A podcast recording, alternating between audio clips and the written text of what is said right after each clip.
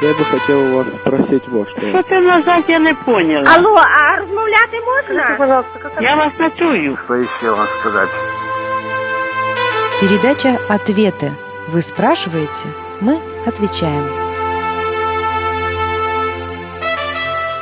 Здравствуйте, друзья! Мы начинаем очередную передачу из цикла «Ответы». И сегодня веду ее я, Арина Висолаускас. Отвечает на ваши вопросы Павел Везиков, пастор церкви ЕХБ в городе Нарва. Мир вам, друзья.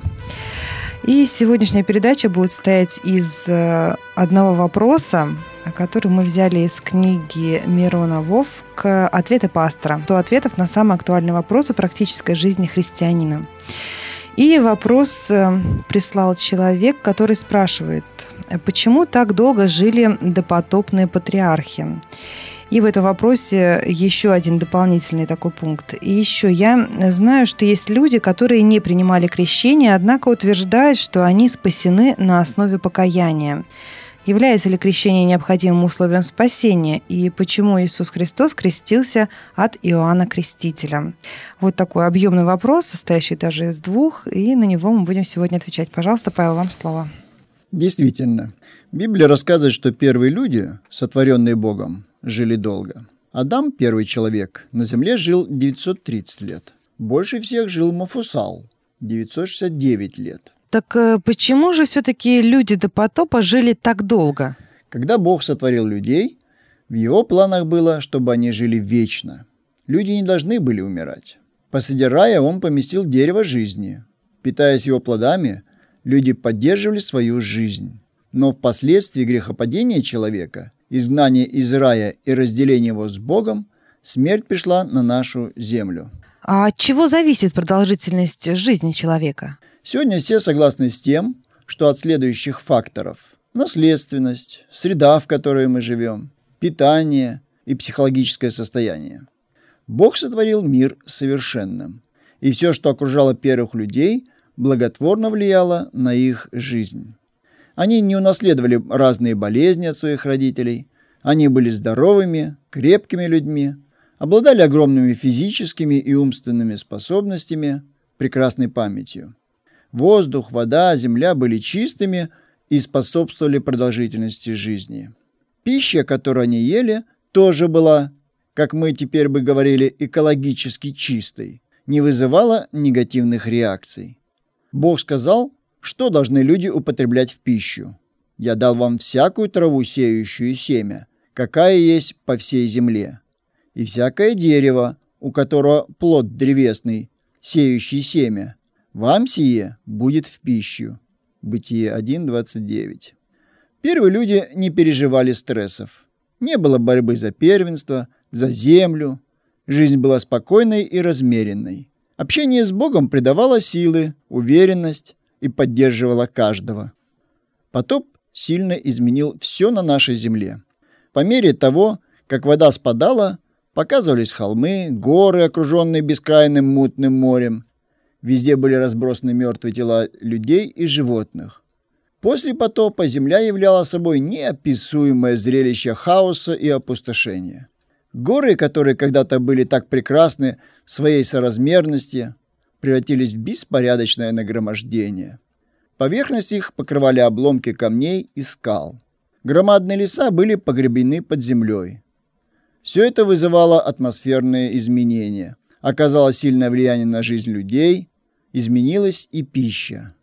Все движущееся, что живет, будет вам в пищу. Как зелень травную даю вам все, только плоти с душой ее не ешьте. Бытие 9, 3, 4. Грех, как смежный ком, увеличивал свое присутствие на земле и в сердцах людей. Законы, данные Богом, как благословение для людей, нарушались. Пропасть между Богом и человеком постепенно увеличивалась. Все это отразилось на продолжительности жизни человека, которая сокращалась. И чем больше времени проходило от сотворения, тем короче становилась жизнь людей. В Псалме 89 читаем «Дней ваших 70 лет, а при большей крепости 80 лет». 10 стих. «И слышал я громкий голос неба, говоривший, «Се скиния Бога с человеками, и Он будет обитать с ними, они будут его народом, и сам Бог с ними будет Богом их. И отрет Бог всякую слезу с очей их, и смерти уже не будет». Книга Откровения, 21 глава, 3 и 4 стих.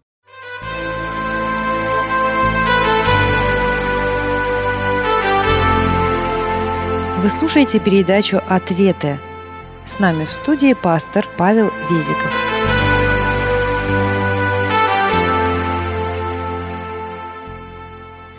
Спасибо большое, Павел, за такой полный ответ. А сейчас хотелось бы услышать ответ о крещении. Обязательно ли принимать каждому христианину крещение?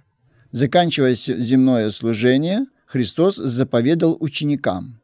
«Итак, идите, научите все народы, крестя их во имя Отца и Сына и Святого Духа, уча их соблюдать все, что я повелел вам». Евангелие от Матфея 28, 19-20 стихи.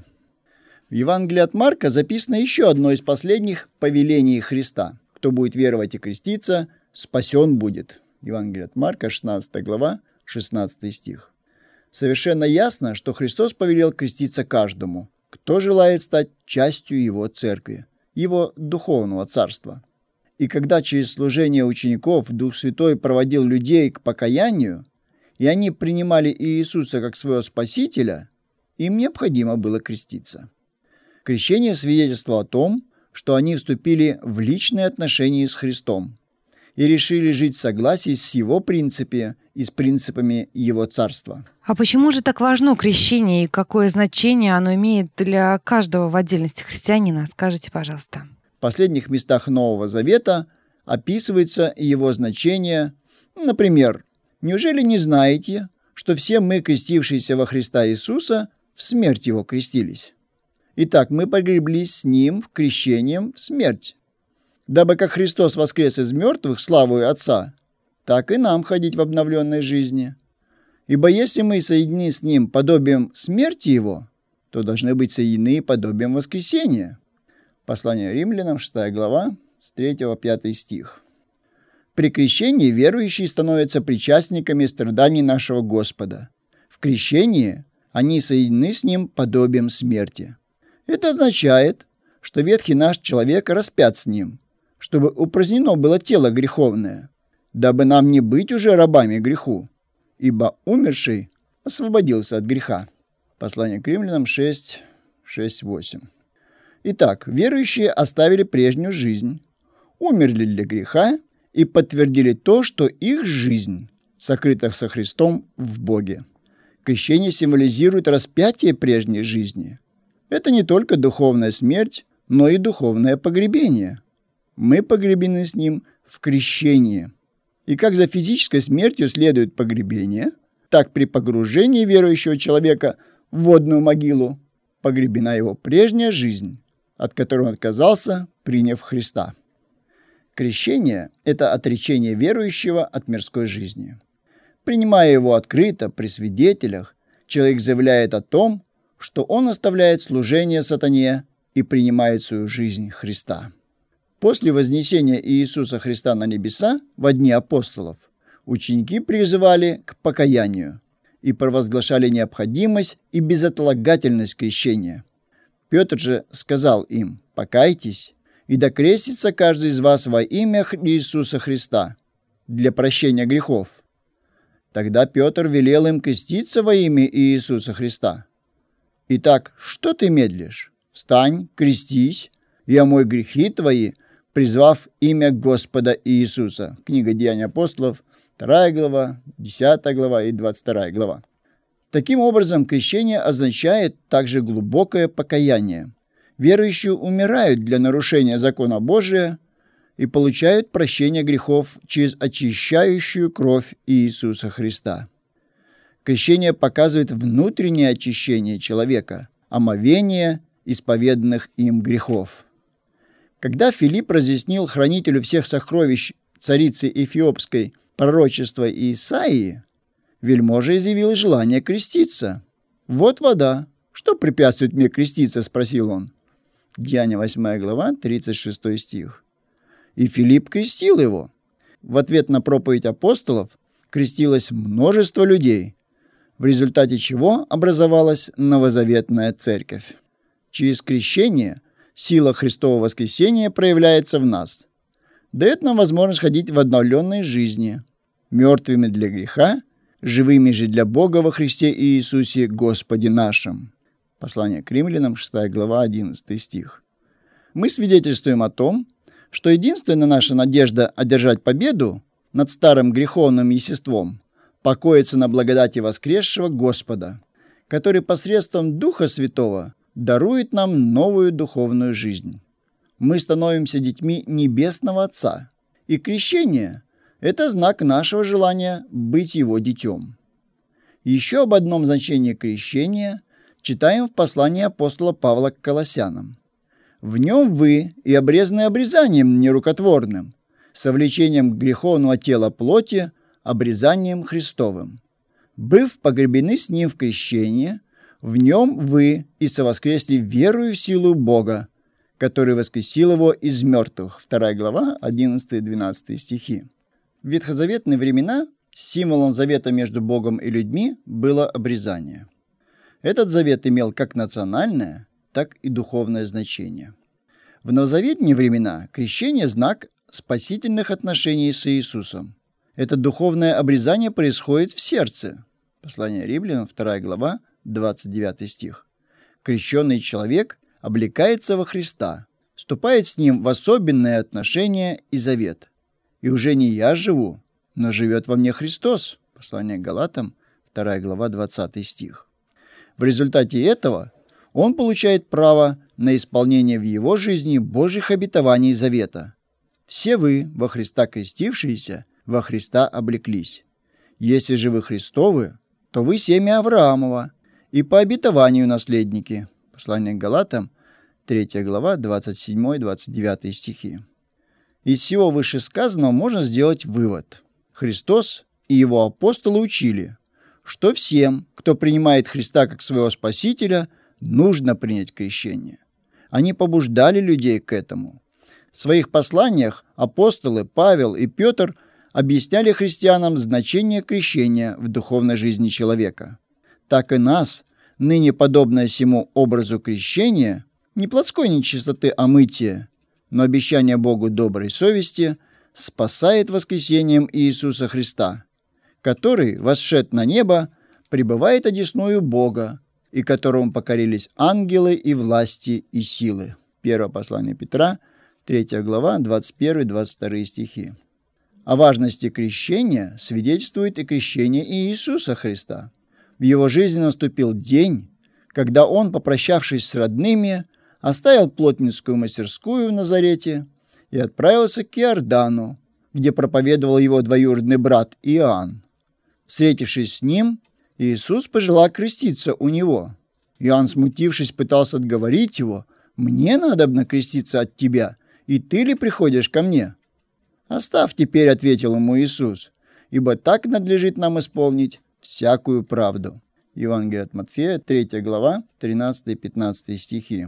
Вот вы только что прочитали место Священного Писания, где написано о том, что Христос э, принял крещение. А зачем он, почему он крестился? Ведь он не был грешником и не имел нужды в покаянии и прощении грехов. Тогда почему же он крестился?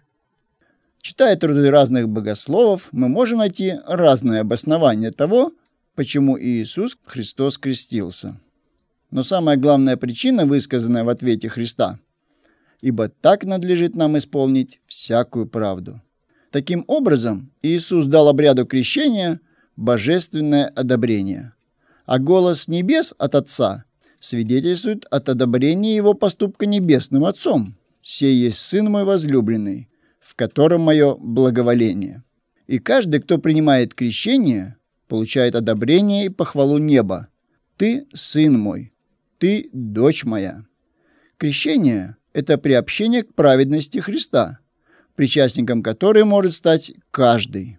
Если Христос, безгрешный Божий Сын, принял крещение, чтобы исполнить всякую правду, то и мы, грешники, должны следовать Его примеру. Аминь.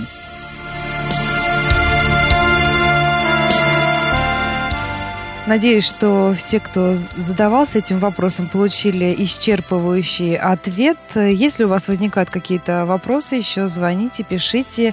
Информация о том, как вы можете позвонить нам или куда написать, прозвучит буквально через несколько мгновений. Сегодня с вами в студии была ведущая Арина Висолаускас, а также пастор Нарской церкви ЕХБ Павел Везиков. Материалы для передачи мы брали из книги Мирон Вовка «Ответы пасторов». До новой встречи в эфире и в передаче «Ответа». С Богом!